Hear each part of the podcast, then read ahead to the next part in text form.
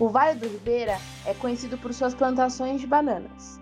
Fruta esta que é tão popular em nossa cultura que já está presente em várias expressões que usamos no dia a dia. Você é um banana, a gente diz para aquele que não tem opinião. Xiii, escorregou na banana, hein? A gente fala para quem deu uma grande mancada. Damos uma banana para aquilo que nos frustra. E tem também plantar bananeira, que significa ficar de cabeça para baixo. Bom, mas o Vale do Ribeira não se resume à monocultura, muitas vezes com veneno de bananas. Por lá, também temos a disputa por um outro modelo. Produtores dedicados a plantar de acordo com os princípios da agroecologia, buscando diversidade ao regenerar a Mata Atlântica, respeitando a natureza e, com muita sabedoria, observando a potência daquela terra. A Copafasb, Cooperativa de Agricultura Familiar de Sete Barras, é um grande exemplo disso. Hoje, o Vozes Livres é com eles.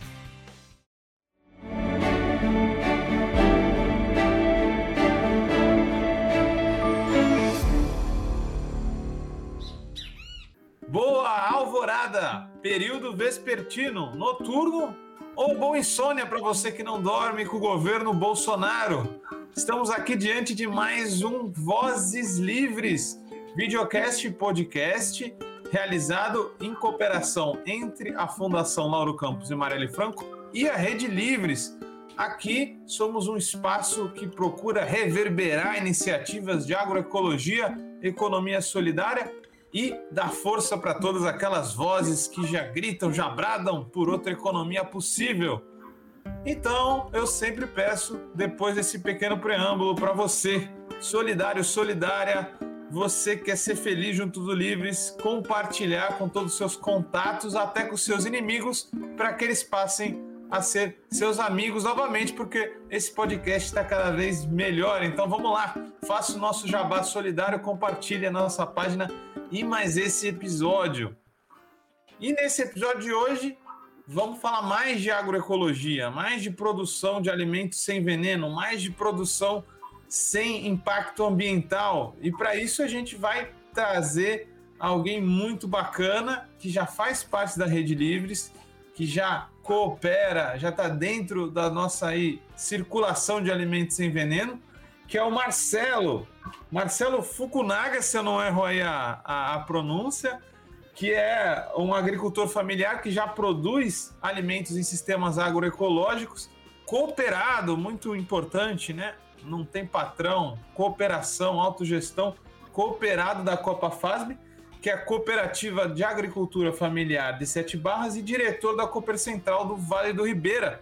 Um breve preâmbulo aí, mas já te chamo, Marcelo, bem-vindo, se apresenta para o pessoal aí, fala um pouco de você. Obrigado, Guilherme. Prazer enorme estar aqui nessa, nesse evento, nessa atividade, né? Sou Marcelo, sou agricultor familiar, nativo do Vale do Ribeira, município de Sete Barras, é, militante da economia solidária e da produção agroecológica. Estou muito feliz aí pela, pelo convite. convite. e poder discutir economia solidária e agroecologia é sempre muito gratificante. Bacana, ô Marcelo, muito legal ter você aqui. É, é maneiro a gente estar tá conversando porque a gente está lá vocês estão fornecendo a gente aí sábado e terça para a gente escoar para os consumidores, mas às vezes a gente não para para conversar por causa da correria, né? Então hoje é bacana a gente parar para pensar no que a gente está fazendo, né? E o que, que a gente está conectando. Você está aí no Vale do Ribeira, né? Queria que você falasse um pouco para a gente da região. A gente sabe que é um, uma das regiões pobres, né? É, de São Paulo. Queria que você falasse um pouco dos agricultores, como é que é o impacto da cooperativa para eles. Fala um pouco do dia a dia também da Copa Fasb, diz aí para a gente como é que é. é a gente está inserido aqui né, no, no, Vale do Ribeira, onde está 61% do que ainda existe de Mata Atlântica no Brasil, está aqui no Vale do Ribeira. Né? E está aqui do jeito que está intacto é porque tem comunidades locais, tem nativos, tem caiçaras, os ribeirinhos que preservaram e preservam até hoje. É, infelizmente, o Estado tem uma visão né, aversa, do que, que a gente pensa como qualidade de vida, né, como é, Vale do Ribeira. Então, é, a gente sempre teve esse estigma de região mais pobre do Estado, é, fomos desassistidos de, por, por, políticas públicas, né, pelo Estado. Fomos excluídos praticamente dos nossos territórios, né, pelo Estado, mas mesmo assim a gente, né, somos um povo resiliente. Com certeza. E lutamos aqui pela terra e pela produção agroecológica. Acho que tem um, né, o Red Livres eh, vem muito né, nessa pegada né, no apoio a, ao acesso ao mercado. É igual você falou, Guilherme, a gente está né, no dia a dia, está na operação. Eu, como caiçara, também eu entro nessa loucura, mas assim, nós caiçara, a gente não. Né, a gente precisa um pouco, a gente quer pescar na, né, a tardezinha para janta, né? A gente não precisa de mais, né? Contemplar o ócio, né? A gente precisa aprender a contemplar o ócio. E aqui a gente faz um pouco dessa reflexão, né? De, de identidade, né, de, de, sistema, de modo de economia, né, o que, que a gente quer para os nossos filhos, o que, que a gente quer para o futuro do Vale. Então a gente não quer indústria, a gente não quer é, é, urbanização, a gente quer produção agroecológica, que a gente quer viver como a gente sempre viveu aqui no Vale, né? produzir alimentos de maneira saudável, né, de forma regenerativa, preservando aqui a nossa Mata Atlântica. Ah, muito bacana isso, né? Porque a gente acaba falando em termos de dos medidores econômicos, né? Ah, a região mais pobre.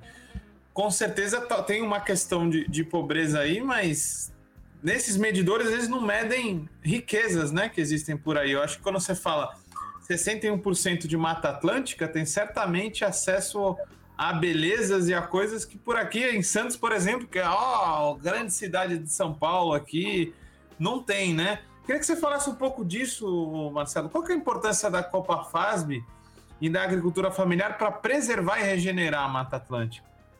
É, acho que contando um pouco o contexto aqui do nosso município de Sete Barras, Guilherme, é, é, ele tem um histórico né, de lutas sociais por conta dos parques, né? A única cidade do estado de São Paulo que tem dois parques dentro do município, né? É o Carlos Botelho e o Parques Intervalos. Então, nessa, assim, o, nessa metodologia adotada pelo Estado de, né, de parque não considera os nativos que moram dentro, né? Eles criam um parque, né? Alguém delimita uma área lá e aí desconsidera os nativos né? e exclui os nativos. Então, a gente teve muito problema com extração ilegal de palmito, né? é, assim, é, na verdade, é, é, é algo cultural aqui do Vale do Ribeira, né? A coleta do palmito para o próprio alimento. Palmito e banana ainda são, né? Os dois, os dois produtos centrais, né? São, né? O, é, o palmito que, que eu me refiro é a Jussara, né? Hoje está muito forte a questão do palmito pupunha. O problema do palmito Jussara é justamente isso. É, o Estado vem, investe em policiamento, né? É, investe milhões em parques, para manutenção de parques, mas não investe nas pessoas, não investe na comunidade, não dá acesso à comunidade e oportunidade. Pelo contrário, né, exclui. Então, nativos que moravam dentro, ao redor do parque, né, eram estigmados por, né, viraram, viraram bandido. Sim. Viraram, os filhos sofriam bullying na escola, né, muitos amigos meus, porque eram, o pai era extrativista. Né. Inclusive, a polícia levava algemado até, né, é, os extrativistas. Então criou um problema. Teve uma criminalização, então, né? Uma criminalização da comunidade, né, dos nativos. Então isso foi assim um período muito complicado aqui no município. E aí a gente precisou se organizar, né?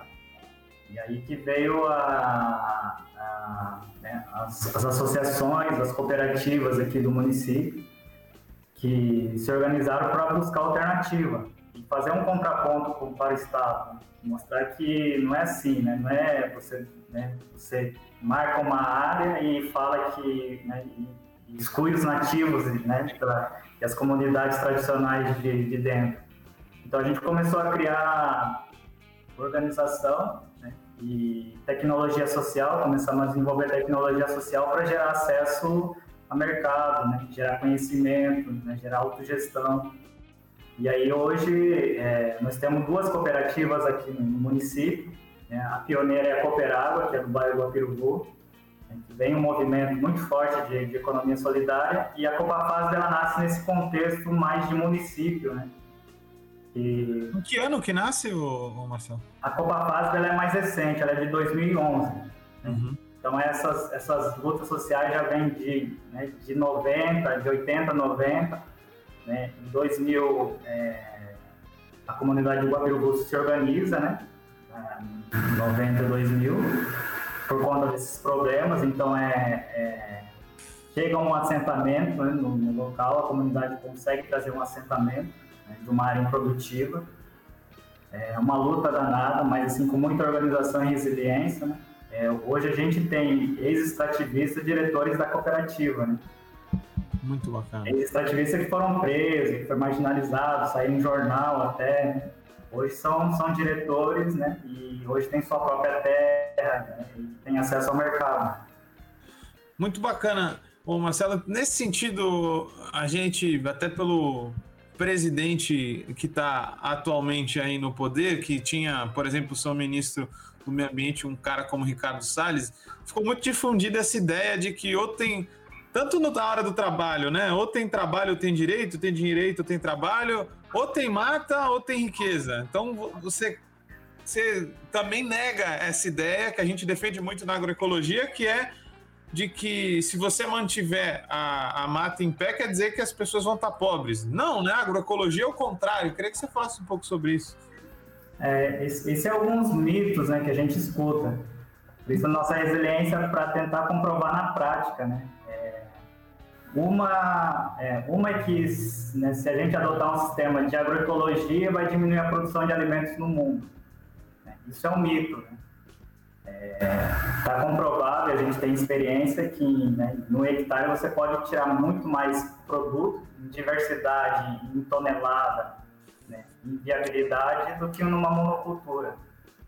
E considerando os dados da FAO, que, né, que hoje 35% do que é produzido no mundo de alimento vai para o lixo, então o problema não está em produzir mais. A gente precisa, ah, vamos desmatar mais área para produzir Exatamente. mais. Né? Esse não é o problema. O problema é, é o modelo de, de sociedade que está imposto, né? que é a distribuição. Tanto acho que é o modo de produção quanto a redistribuição, né? Porque o convencional está cada vez menos produtivo, né? Porque Sim. ele acaba com a terra, né? É, com a terra e com todo o bioma, né? Com a, com a, com a cultura local. Então a gente vê terras empobrecidas, né? E aí você tem aquela falsa ilusão de que ah, né, você vai nas regiões de monocultura de cana, de soja, né? aqui tem Aqui tem prosperidade, aqui tem dinheiro, aqui movimentos, né? Só que é para poucos, né? E aí, quando a gente, né, quando a gente trabalha no contexto de agroecologia, de economia circular, né, é, regenerativa, a gente está falando em distribuição de renda, distribuição de alimentos. Então, a gente não precisa gastar energia para produzir mais alimentos, precisa gastar energia para criar alternativas, tecnologias sociais para distribuir esses alimentos e evitar que 35% do que a gente produz vá para o lixo, né? É, você traz essa, essa parte bacana da questão da Mata Atlântica, né? Eu queria até falar com os nossos solidários e solidárias, a gente tem uma meta muito importante de 2050, que é de zerar as emissões líquidas de gases do efeito estufa. Por que emissões líquidas? A gente tem que diminuir o que a gente emite, ao mesmo tempo que tem que aumentar os meios de sequestrar gases né, da atmosfera. Então, nesse jogo, de, tem que chegar num jogo de soma zero, né? Tudo que a gente sequestra tem que empatar com, a gente, com o que a gente emite. Uma das grandes formas de fazer isso, de sequestrar gases, é regenerar a mata, né, ô Marcelo? Você podia falar alguns alimentos ou alguns, algumas práticas que vocês têm que dá para a gente afirmar que ajudam a regenerar a Mata Atlântica, que seria um caminho de, de fazer. É, salvar o planeta, no fundo, né? É, Guilherme, assim, eu sou um, um topista, sou um sonhador. Né? A, agro, a, agroecologia, o sistema de SAFs, né, produção agroecológica, por si só, né, ele já gera um impacto positivo. Né? Então a gente é, a gente está muito ainda condicionado a alimentos convencionais, né? A gente ainda está muito condicionado ao alface, ao tomate, então, assim, um leque de produtos que, é de diversidade que a gente tem no Brasil, a gente fala em, em 10, 12 né, de alimentos que a gente está no nosso dia a dia. Então, é, justamente a agroecologia, o sistema agroecológico, já vem para a gente fazer essa reflexão dos alimentos. Então, hoje a gente tem bem difundido a questão das plantas alimentícias não convencionais, né? O que, que é? É um, é um mato, né? O alface é um mato. A gente tem as frutas nativas, a, a própria jussara, né? Que eu citei há pouco. A gente tem um trabalho muito forte aqui com a polpa da jussara, né? que ele é, a jussara é um parente do açaí, do Amazonas, só que ele é nativo aqui da Mata Atlântica, endêmico aqui do Vale do Ribeira. Né? E, e, eu... e a grande parada é, é não cortar a árvore, é deixar o fruto crescer, é isso? Isso, então, tudo dentro de um, de um sistema produtivo regenerativo. A polpa da, da Jussara, a gente é, é quatro, tem quatro vezes mais né, nutrientes, antocianina, por exemplo, do que o açaí. Então, por a gente estar no bioma Mata Atlântica, né, que é, é tudo reduzido, é muito concentrado, né? Diferente do Amazonas, né, que é tudo muito grande, então é, é, os nutrientes acabam sendo pouco concentrados. Então, nossa, a nossa Jussara aqui, ela é quatro vezes mais nutriente, né? Mas tem mais antocianina do que o açaí do Amazonas. E a gente não, né, não tem essa cadeia produtiva inserida aqui, não tem incentivo do Estado. E voltando um pouco à minha crítica para o Estado, no sentido que é, aqui no Vale do Ribeira se incentivou-se a produção do palmito pupunha, por exemplo, que é uma espécie que vem lá do Amazonas, né? Então o Estado deu semente, deu assistência técnica, deu curso, e a gente criminalizou a produção da jussara, que é uma espécie nativa aqui do Vale do Ribeira, né? é uma espécie pujante, ela é responsável por alimentar 65% dos animais que vivem na floresta, Caramba, fantástico esse número, hein?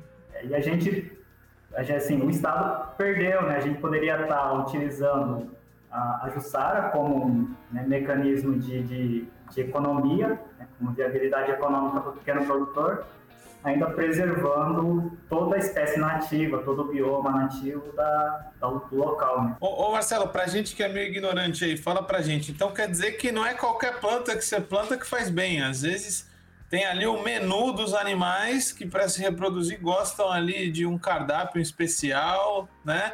Então, às vezes você planta uma coisa que é invasora, isso impacta também, né? Isso. É, a gente, assim, tem uma, uma, uma divergência, assim, bem grande com espécies exóticas, né? É, sei que né, no, no, na atualidade praticamente é quase impossível você, né, você entender o que é exótico e o que é nativo. Né? Por exemplo, a banana ela é exótica, né? A gente sempre tem a, né, a intuição de que a banana é nativa do Brasil. Não é. Porém, está inserido já no nosso, né, no nosso sistema, no nosso, né, no nosso dia a dia, né? É... Então, o Brasil é banana, né? É. Mas enfim, só que a gente desconhece muitas espécies nativas, né? A Jussara é, é uma espécie nativa que a gente ainda desconhece, não tem o hábito né, de, de consumir, né? diferente do açaí do Amazonas.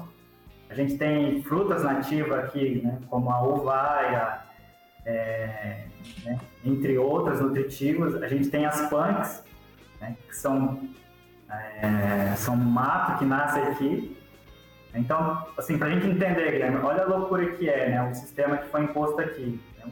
trazido, né? trazido da Europa, né? Do, do, da, da, América do Norte. O colonialismo cultural vai para o produtivo, né? Sim, a gente tinha, né? A gente tem alimento aqui nativo, né? que não precisa de herbicida, não precisa de insumos, né? Ela nasce por si só, né? Totalmente adaptada ao nosso clima nos fizeram entender que era para jogar veneno em cima dessas plantas. Né? Então a gente, eu como filho de agricultor, né, de agricultor familiar, a academia ensinou isso, né? assistência técnica ensinou isso, o incentivo para você pegar um financiamento para você produzir, você tinha que comprar o veneno junto. Né? Você tinha que apresentar do veneno. Então imagine como que era. Aí você, né, colocaram o tiro na, né, na, nossa mente que a gente precisava jogar veneno em cima do alimento, né, que são punks, para plantar, por exemplo, o alface, que é uma espécie que vem de fora, né? E aí você precisa gastar toda a energia para manter praga, para controlar, para gerar insumo, é um desgaste ambiental enorme. Né? Sendo que a gente tem espécies aqui mais nutritivas, saborosas, né? E até melhor do que o alface. Eu ia, eu ia falar até quem quem está reclamando aqui do papo que tome um Manacubil antes de falar alguma coisa. Mas o Maracubiu é daí, ô, ô, ô Marcelo? Então, o Manacubiu... É amazônico, né? É, o Manacubio, na verdade, ele é da região do Oriente Médio, ele tem até na Bíblia, né? Ele é um alimento bíblico. É um. É, cometeu uma gafe, então. É, é um alimento que se adaptou muito bem na nossa região também e ele é totalmente compatível com o nosso sistema agroflorestal. Né? E é um alimento que ele combate doenças, ele tem mais vitamina C que uma série de frutas que a gente tem, né? Maravilhoso. Isso, é um alimento totalmente funcional. É, e como Manacubê a gente tem muitos outros. A floresta é uma grande farmácia, né? É... Farmácia viva, né? Eu adoro esse termo aí, cara. Você que. Aqui em Santos, ô, ô Marcelo, você deve conhecer, né? Se você sai de casa, demora muito para voltar, talvez tenha uma farmácia na sua casa. Então, esquece essa farmácia daqui, tem a farmácia viva, né? É, eu sou do tempo ainda, né, que você se machucava, sentia uma dor de barriga, uma dor de cabeça, minha avó vinha com, sempre vinha com um chazinho de alguma erva nativa, né, e resolvia. Então, é, eu acho que há pouco incentivo, talvez interesse, de estudar, né, as espécies medicinais. É, né? Então, é, acho que assim, tem, um, tem um conhecimento antigo, né, que vem desde os nossos índios, é, a gente precisa é, provocar mais a academia, né, a ciência, o cientista nesse sentido, de não de sair dessa, dessa questão mercadológica né, dos alimentos, né, tanto na, industrial, né? É, tanto no consumo quanto para para né, remédios, para a gente adotar um outro sistema, né, um sistema mais localizado, né? É, acho que assim a globalização ela né, ela mostrou que é, que é falha, não funcionou, né? É, é, a gente precisa mudar o conceito, precisa ser localização, cada local fazendo o seu. Gente... É, eu gosto muito do termo desglobalização. Né? Eu acho que a gente precisa relocalizar, desglobalizar, não se, se isolar do mundo, né? A gente, claro, intercâmbio de culturas, de conhecimento é maravilhoso, mas ter essa ética do local, cara. Você vê que doido, Marcelo, falando nesse sentido aí.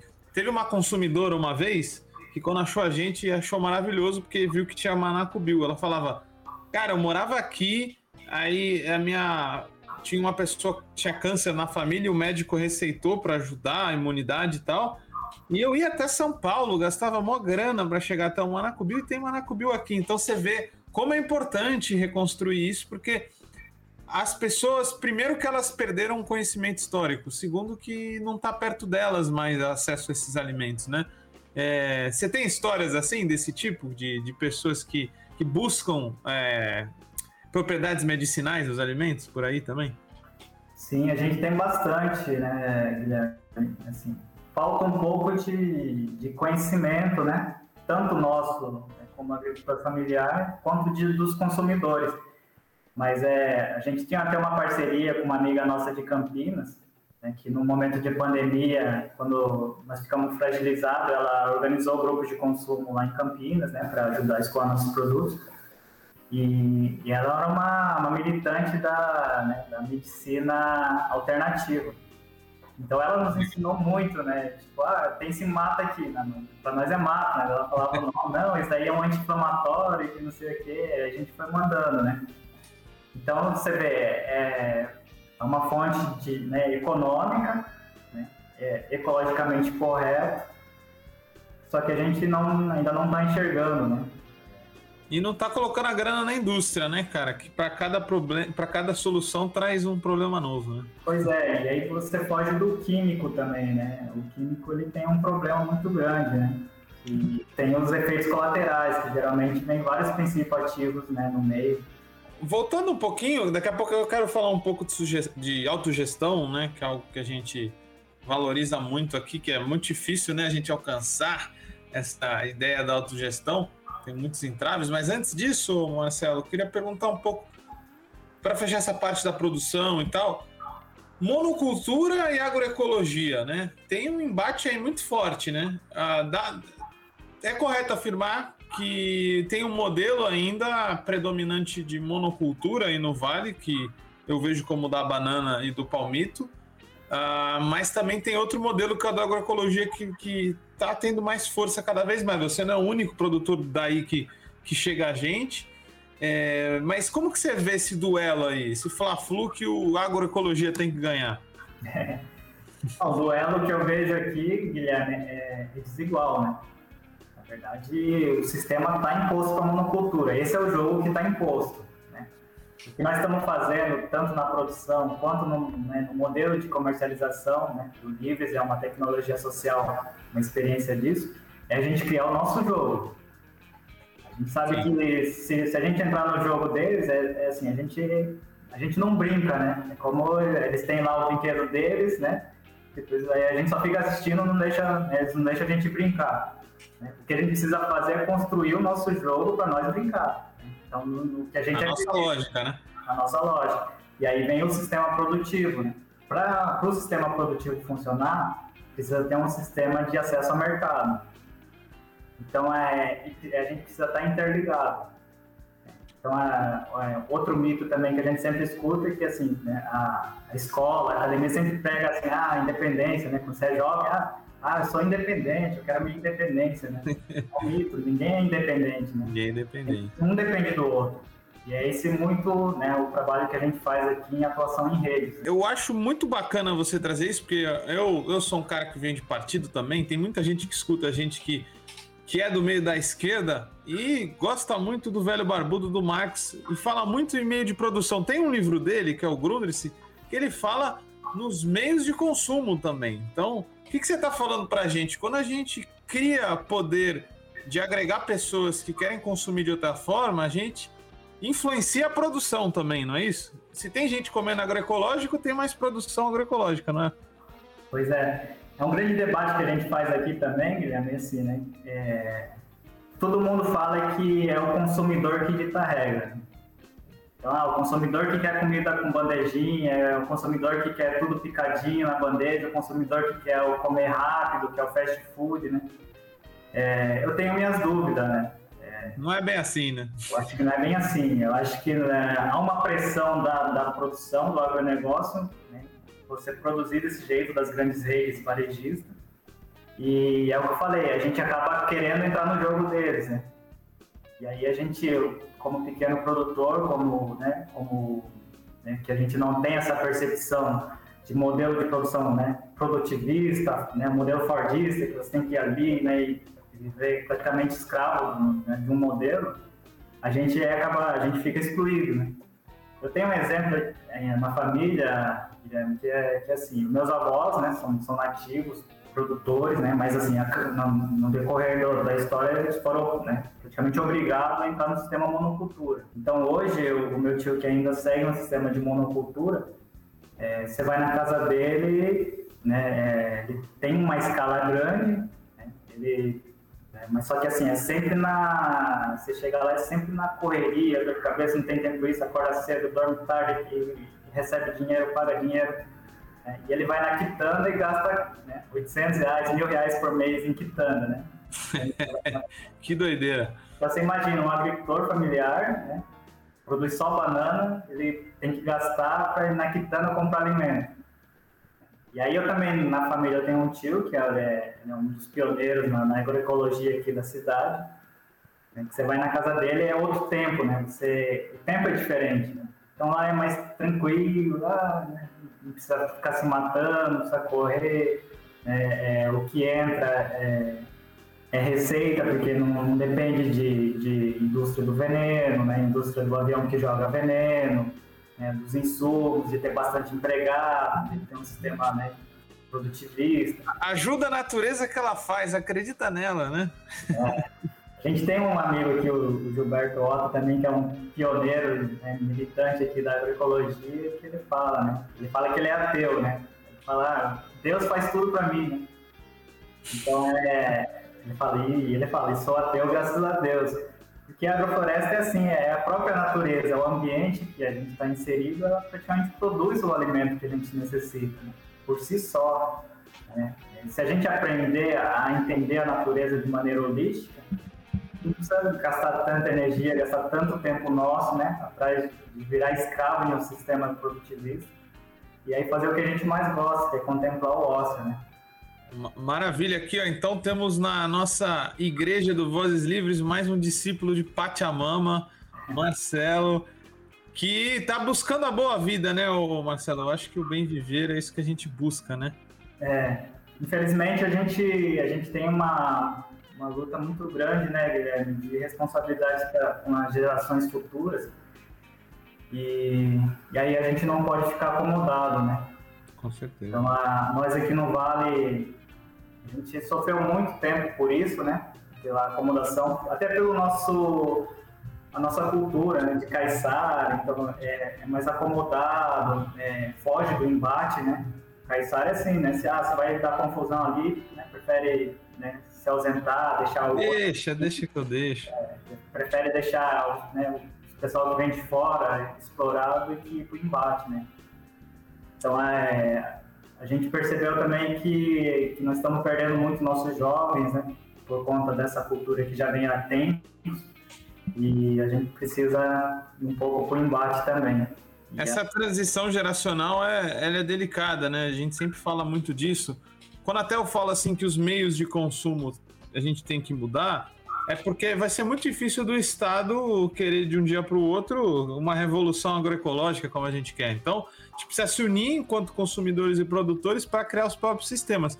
Eu acredito que por aí possa vir uma forma não, que não vai resolver tudo, é claro, mas que ajude um pouco mais a gente fazer essa transição geracional. Como que você vê a, a idade dos agricultores? Já falando da Copa FASB também, como é que é o perfil aí do, do pessoal? Está rejuvenescendo já, Marcelo? Ainda é um desafio isso? Ainda é um desafio, né? apesar de, né, com as nossas organizações, a gente conseguiu reverter o quadro né, de, de êxodo rural.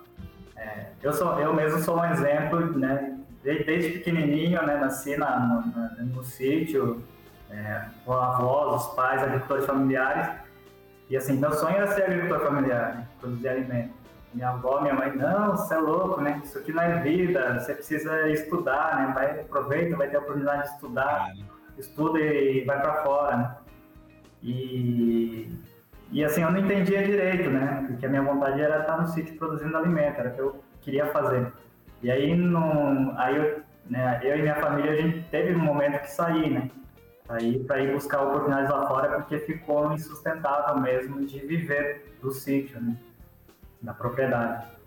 E, e aí fiquei para, né? Fui trabalhar para fora, né, então buscando novas oportunidades. E aí veio, né? A política pública para agricultura familiar e aí, com política pública, é, a gente se organizou em cooperativas e aí né, você fugiu do atravessador, você recebe um valor agregado, você consegue né, manter, você tem uma perspectiva de, né, de, de, vida. Então, é, eu consegui retornar. E a gente milita muito para trazer mais jovens, né, atrair os jovens para permanecer no campo junto com a família. Muito bacana, cara. É, é, é uma dificuldade isso, né?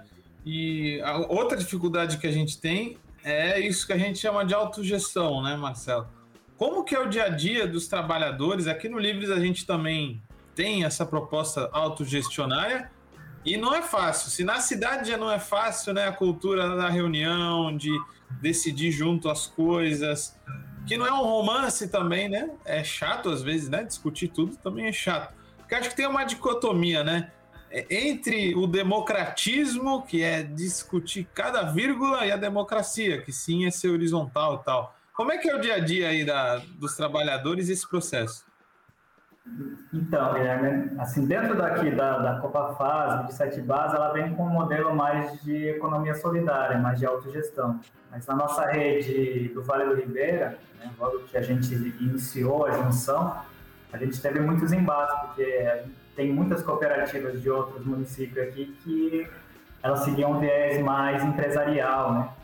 É mais a, gente, a maioria, né? É, a maioria né, segue esse sistema. Então a gente teve um embate, né? Embate na questão das ideias. A gente brigou muito, mas por metodologia.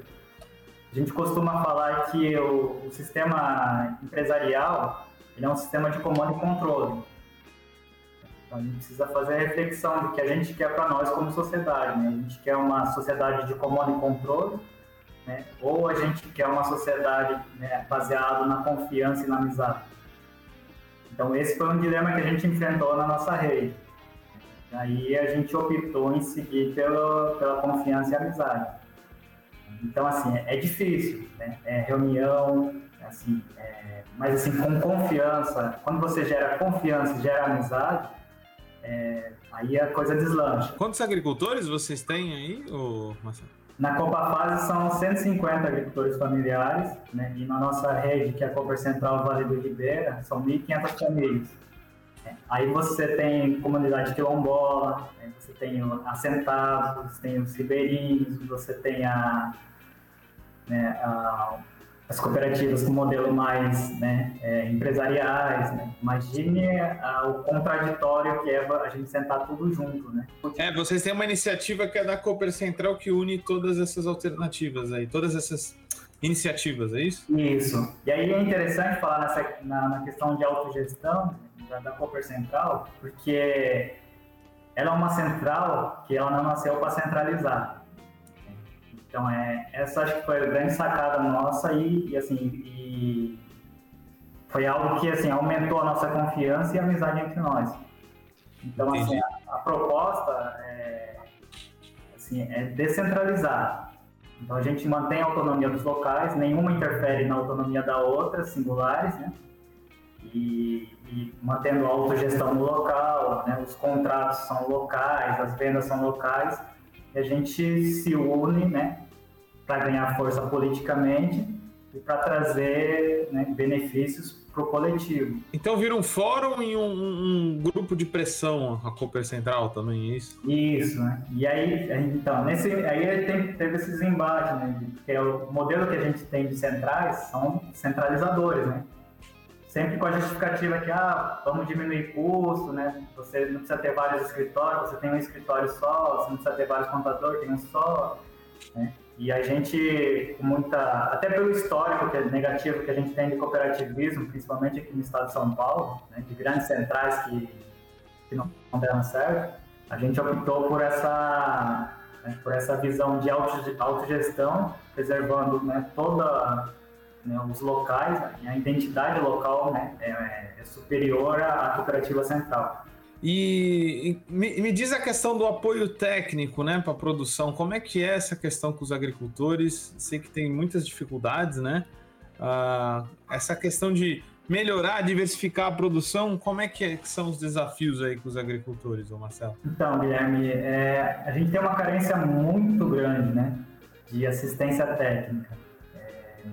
Estado nosso é um estado conservador, é... A CAT está sendo desmontada, quer dizer, acabou, né? Foi desmontada, né? Então, a CAT está sendo desmontada, né? os institutos de pesquisa e o Estado não vê o, agricultor familiar como, né, como né, fonte de, de, de, fornecimento de alimento, como fonte de recurso econômico, né? Eu acho um absurdo nosso Estado não perceber isso, né? Ainda que a agricultura familiar alimente o país, né? Pois é. Então eles vê. É, a gente teve um secretário recentemente, que foi o Junqueira, né, que saiu. Ele, ele proibiu a, a coordenadoria de falar o nome agricultor familiar. Né? Ele falava que a agricultura familiar não, é, não precisava de assistência, né? Que isso é né, paternalismo do Estado, quem precisa de assistência é os grandes, né? Produtores que dão retorno para o Estado é, é um embate de visão de mundo, né? É, mas assim, a gente tem experiência em outros estados que a gente conhece, por exemplo, da Bahia, que o estado ele põe técnico dentro das cooperativas, né? Para atender demanda 24 horas das cooperativas. Uhum. É, e, sim, o nosso município aqui, por exemplo, é 60, 60 65% da, da receita vem da agricultura mas assim, o recurso destinado para a agricultura é menos de 1%, né? Isso não é, não é uma coisa só do nosso município, é uma coisa do Estado. O Estado também é menos de 1% investido na agricultura. E aí a gente vai perdendo essa assistência técnica, vai perdendo, perdendo capacitação em, em gerar ciência, né? em gerar metodologias de produção. É difícil você atingir a soberania alimentar sem investir na soberania alimentar, né, Marcelo? Pois é. É, o que existe é uma resiliência muito grande né, dos pequenos produtores e, e a gente vê uma perspectiva muito grande né, nesse novo modelo de negócio que o, que o Rede Livres né, opera, a gente chama de tecnologia social. A gente tem parceria com o Rede Livres, tem parceria com o Instituto Chão, né, com o Armazém do Campo, que são né, eu, eu enxergo como laboratórios ainda, né? Experiências de um, novo modelo, né? E esse modelo é que tem incentivado, né? Nós, pequenos produtores, a estar tá produzindo alimentos, né? De maneira agroecológica para estar tá fornecendo, né? A escala é diferente, né? é, a, a negociação é diferente, né? A gente não costuma não, não costuma chamar de cliente, né? É, outro, é outro termo, né? É tudo menos cliente, né? O Red Livres não é um cliente da Copa Fase, né? Ah, a gente é parceiro, né? A gente é, é parceiro, nós estamos juntos, né? A, a, dor do Livres tem que ser a nossa dor. Né? E as nossas conquistas e as conquistas do livro tem que ser a nossa conquista. Marcelo, nesse sentido aí, cara, de parceria e tal, ó, já vai uma, uma, uma pergunta aí, uma batata quente para você. Para a gente explicar para a gente, né? O, o consumidor ainda ele, ele é muito acostumado com o padrão aí do mercado comum. Ah, portanto, ele gosta muito de frutas, por exemplo, né? Aí sempre vem, e as frutas? Qual que é a grande dificuldade? Por que, que tem poucas frutas ainda? Explica um pouco para a gente quais são os desafios, quais são os problemas é, por que, que o consumidor consciente do Livres ainda não pode, por exemplo, ter um suquinho de manga toda semana? Fala pra gente. É, no, no, caso da manga é fácil, né? A região do Vale aqui não produz manga, né? É, essa é fácil, o maracujá. Pela questão da umidade, né? Mas é assim, é, a gente, como a gente está migrando dessa, dessa questão da monocultura, e é um processo demorado, né? tanto produtivo quanto cultural, então é demanda ainda algum tempo, né? é médio prazo. É, nós aqui na, na, na a gente tem projetos de SAF, né? Então a gente tem a mexerica, por exemplo, pocã, é, é, maracujá. Então é, é, e a gente vem estimulando, mas é, é um processo demorado, né? É um processo aí vai de um é sempre num consenso entre o né, o consumidor e nós produtores, né, consumidor produtor. Então, o consumidor, né, ah, tá querendo fruta, vamos, né, chegar na fruta. Sempre numa construção coletiva, né? Não a...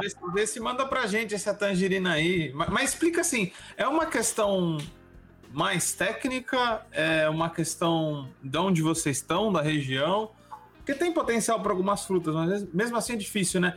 A fruta ela é mais cara também, né? Exige mais terra. Fala um pouco pra gente disso. Então, Guilherme, na verdade, as frutas ela é até melhor adaptada em sistemas agroecológicos, né? Ah, tá. É, o que falta é, é, a questão da escala, né? Entendi. Então, é, e assim, no sistema agroecológico, quando, quando a gente né, é, vai mudando a cultura, é, nós mesmos, agricultores familiares, a gente planta né, e a gente mesmo consome. Então, por exemplo, a mexerica, né, então a maioria é consumido né, aqui mesmo, a lixia, né? Então, é, a gente, nesse sistema, nesse modelo, a gente vai controlando o que, que a gente consome, com o que produz e o que a gente comercializa. Então, assim, mas é, se, tem, se tem demanda, a gente pode produzir. Olha, precisamos aí fazer um planejamento produtivo, mas também eu não, não vou recriminar vocês. Uma tangerina fresquinha eu também comeria, cara. É, queria saber um pouco, Marcelo, da sustentabilidade econômica aí da cooperativa. Qual que é a luta? Quais são os desafios, né? Já que a gente está partindo mais para a parte final aqui do, do Vozes Livres. Quais são os desafios? A gente sabe que o Estado está cada vez mais desmontado, né? o Estado é uma coisa em disputa sempre, né? Ele pode te destruir, mas pode te impulsionar também. A gente vê que o PAA, os programas de aquisição de alimentos estão muito enfraquecidos. Quais que são os desafios para a Copa FASB e para a sustentabilidade financeira? Então, Guilherme, é, assim, eu, eu sou um pouco anarquista, né? Eu me considero um anarquista, na verdade, apesar de achar a importância do Estado e é importante, né? Como e, e as instituições são importantes. Então é assim a, a, cooperativa hoje nossa ela é, ela é autogestionária, né? Então quem opera aqui são os próprios cooperados. A gente tem mais de 30 agricultores familiares que operam aqui, né? Desde o motorista que vai entregar, né? o pessoal que vai embalar, o pessoal do escritório, o pessoal do, do, do minimamente processado. Então a gente, a gente trabalha com um custo enxuto, né? E, e, assim, somos nós mesmos, né? É até legal. É... Isso é verdade, eu posso, eu posso afirmar, já te vi lá no livro. Já. é, então, e a gente quando vai, é até legal a metodologia, quando a gente vai né, formalizar ou atualizar a cadeia produtiva de algum modelo, nós mesmos, né, agricultores, a gente senta e, e, e a gente escolhe em conjunto a nossa remuneração, né? Então, isso é uma coisa de, de assim, que eu acho que... Isso acaba sendo bom, né? A gente faz isso aqui também. Quando que dá para aumentar, quando que não dá, é, é, é, isso aí. Mas tem que ter o, essa conversa muito próxima, né, Marcelo? Sim, então, que a gente fala de confiança, né? Então, é, é da confiança. E aí a gente acaba gerando né, praticamente uma, é uma instituição praticamente indestrutível, né? No, no, modelo de, no modelo econômico convencional, né? Porque a gente consegue operar com, né, com baixo custo. A uhum. gente entende, né? Os produtores entendem que a instituição é nossa. Sim. Então, quando você trabalha no seu próprio negócio, né, não tem horário, né, não tem isso, não tem custo, todo mundo se doa, né? Todo mundo acaba virando um sonhador. Muito bacana. Aí o legal é assim que a gente vai gerando acesso, né? Então a gente tem pequenos produtores que têm propriedade muito pequena né? e destina um, dois dias né, seu na propriedade e os outros dias ele consegue agregar valor operando aqui pela cooperativa. Inclusive a gente tem uma mulher motorista de caminhão, que o sonho dela, uma agricultora familiar, que ela era, o sonho dela era ser motorista de caminhão é mãe solteira, ela tem um sítio, produz sozinha, ela e a filha. E hoje ela é motorista aqui da Copa Fase. Tirou a carta, motorista. Que legal, hein? Tá trabalhando como motorista de caminhão. Ela não vem pra esse lado, né? Caramba, qual que é o nome dele que ele vem aqui? Ele fala pouco. O Tadal? Isso, é, acho que é o Tadal. É. A Simone, que eu me referi, ela faz uma, uma linha que a gente entrega em Santa Catarina. Né? Olha, isso é muito bacana nessa logística solidária. É, é um ponto nevrálgico aí, né? Para a gente conseguir vencer por causa dos custos, né? Estamos num país que produz petróleo, mas a gasolina é cara, ou diesel, né? Pois é, esse, esse acho que é um grande desafio nosso, Guilherme, de a gente criar inteligências, porque assim, é, para diminuir o custo do alimento, principalmente do alimento orgânico, é um grande desafio que a gente tem. É, custo maior que a gente tem é operacional e é logística, né? Principalmente. As grandes, né, as grandes redes, os grandes varejos, eles têm tudo montado, né? Então eles têm tudo em escala, eles conseguem um preço muito barato, eles conseguem né, explorar ao máximo quem produz, conseguem explorar ao máximo quem trabalha, conseguem explorar ao máximo e ter uma escala. É, a gente brinca aqui que a gente tem uma, é, a síndrome da seleção de, de Zico, Sócrates, né? Aquela seleção incrível que não ganhou a Copa. É, que a gente não quer só ganhar, né? A gente quer ganhar jogando bonito, né? Então é, é, as empresas elas, elas querem ganhar de qualquer jeito, né? Fazendo gol de mão, dando carrinho, né? Dando cotovelada, comprando juiz. A gente não, a gente quer, né? A gente quer ganhar, mas a gente quer ganhar jogando bonito. Então às fica difícil, né? A gente tem algumas Sim. limitações e a gente não consegue diminuir nossos custos. Mas aí a gente vem criando inteligência, né? Trabalhando em rede. É, a entrega que a gente faz na alimentação escolar na Prefeitura de São Paulo, por exemplo, é um modelo, né? De como a gente conseguiu se organizar para diminuir custo. Inclusive, a gente entrega para o né, Estado a, a banana 10% mais barato que as empresas, né? Muito então, isso, isso no volume é muita coisa, né? É, a Prefeitura de São Paulo consome muito alimento, é o maior mercado da América Latina, né? na alimentação escolar. E um contrato de, de 10 milhões, a gente pode já dimensionar o retorno que dá para o Estado, né? Entendo, é, é um, é um modelo muito bacana, Marcelo. É, acho que a gente tem, tem a conversa muito afinada aí, né? Uh, quando a gente pensa essa questão do capitalismo hoje, que é o trabalhador just in time, uberizado, eu realmente não acredito como a gente vai sair dessa pensando no mundo fordista que já passou, né? Ah, precisamos trabalhar enxuto mesmo, como você falou, de forma associada, cooperada, porque aquele capitalismo entre capital trabalho bonitinho que existiu para alguns, para poucos, na verdade, né? Eu acho que não vai voltar. Então eu acho que é por aí mesmo, cara. Fico muito fe feliz de ver você formado aí, discutindo agroecologia, economia solidária, está organizando o campo. Queria dar os parabéns de novo. Queria que você deixasse uma mensagem aí para os nossos ouvintes, falasse um pouco dos desafios da Copa FASB. O que, que você acha que vai ser desse vale aí, querido, nessa todos esses problemas que a gente tem pela frente. Deixe uma mensagem aí para os nossos ouvintes. Pelo Vale aqui, a gente vai continuar lutando sempre. Né? Que é uma área incrível, né? área preservada ainda que mantém toda, né, tem toda uma tradição das comunidades quilombolas, os caiçaras, né, os indígenas, ribeirinhos, e, e, aí a gente vai manter lutando né, com muita resiliência para manter isso aqui. Em relação ao modelo de, de, de sociedade, acho que é, é por aí. É, a gente precisa aprender a compartilhar, né?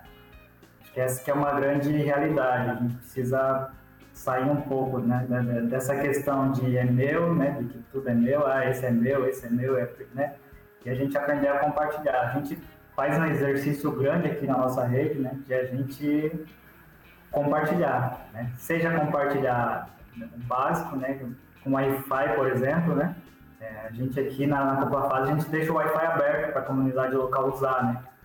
Ah, que legal. Faz um serviço público comum aí. Pois é, e assim, é o que é incrível, um dia, é, então todos convidados do livro, um dia que vocês vierem visitar a Copa Fase, vocês vão ver aqui, a gente está numa, numa área aqui do município, né, que é, que é de periferia, uma área né, com vários problemas sociais, é, não temos uma grade aqui, não tem um muro, e é, em três anos né, que a gente está nesse espaço aqui, nunca tivemos nenhum tipo de, de invasão né, ou roubo. É o contrário, a gente traz a comunidade para dentro, a comunidade se sente dona. E aí todo mundo cuida. E aí todo mundo cuida. Então você não precisa investir em fiscal, né? Que eu acho que assim, o, o erro é a gente, né, o governo, as empresas criam estrutura e aí você precisa contratar fiscal para fiscalizar, né? Então tem empresas que contratam fiscal para fiscalizar o fiscal, né? Tem. Isso o governo é... geralmente é assim, né? Um fiscaliza que fiscal. Então é, é um custo né, é um custo marginal, né, um custo que não, não agrega. Né? Quando você trabalha e introduz a questão da confiança, né, você não precisa de fiscal.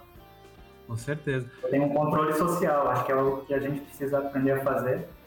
E, e é assim, é, a gente aqui tem um lema, é, por exemplo, o, o Livres, ele precisa entender que a estrutura nossa aqui é, é de vocês também. Né? E a gente precisa se sentir pertencente do Livres também. Né? Então, para a gente estar tá se apoiando. Né? Eu acredito muito no poder dessa rede, o Marcelo, eu te agradeço muito essa participação. Acredito que foi mais um episódio aí para quem nos ouve do ecossocialismo real na prática, né? Ou seja, essa outra sociedade que a gente está construindo já na prática, que vai ser feita aí, né? Aos poucos e na tentativa, no erro e depois no acerto.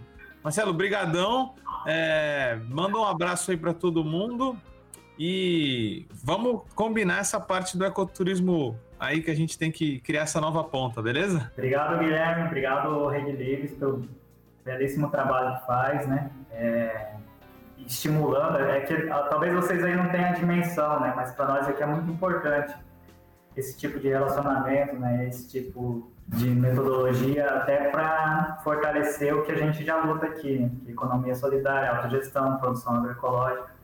É, se não fosse vocês, a gente estaria né, bem, bem complicado. Muito bacana, cara. A gente agradece. Vamos crescer muito ainda. Vamos vencer a pandemia, vamos vencer o Bozo, vamos vencer a agro agricultura convencional, vamos fazer a nossa revolução agroecológica sim. E é assim que a gente termina mais um Vozes Livres. Você solidário e solidária que nos acompanhou, curta a nossa página, compartilhe aí, busquem saber mais sobre a Copa FASB, sobre o Livres e consumam de cadeias solidárias. A gente junto pode fazer diferença. Até a próxima, até o próximo episódio de Vozes Livres. Um abraço.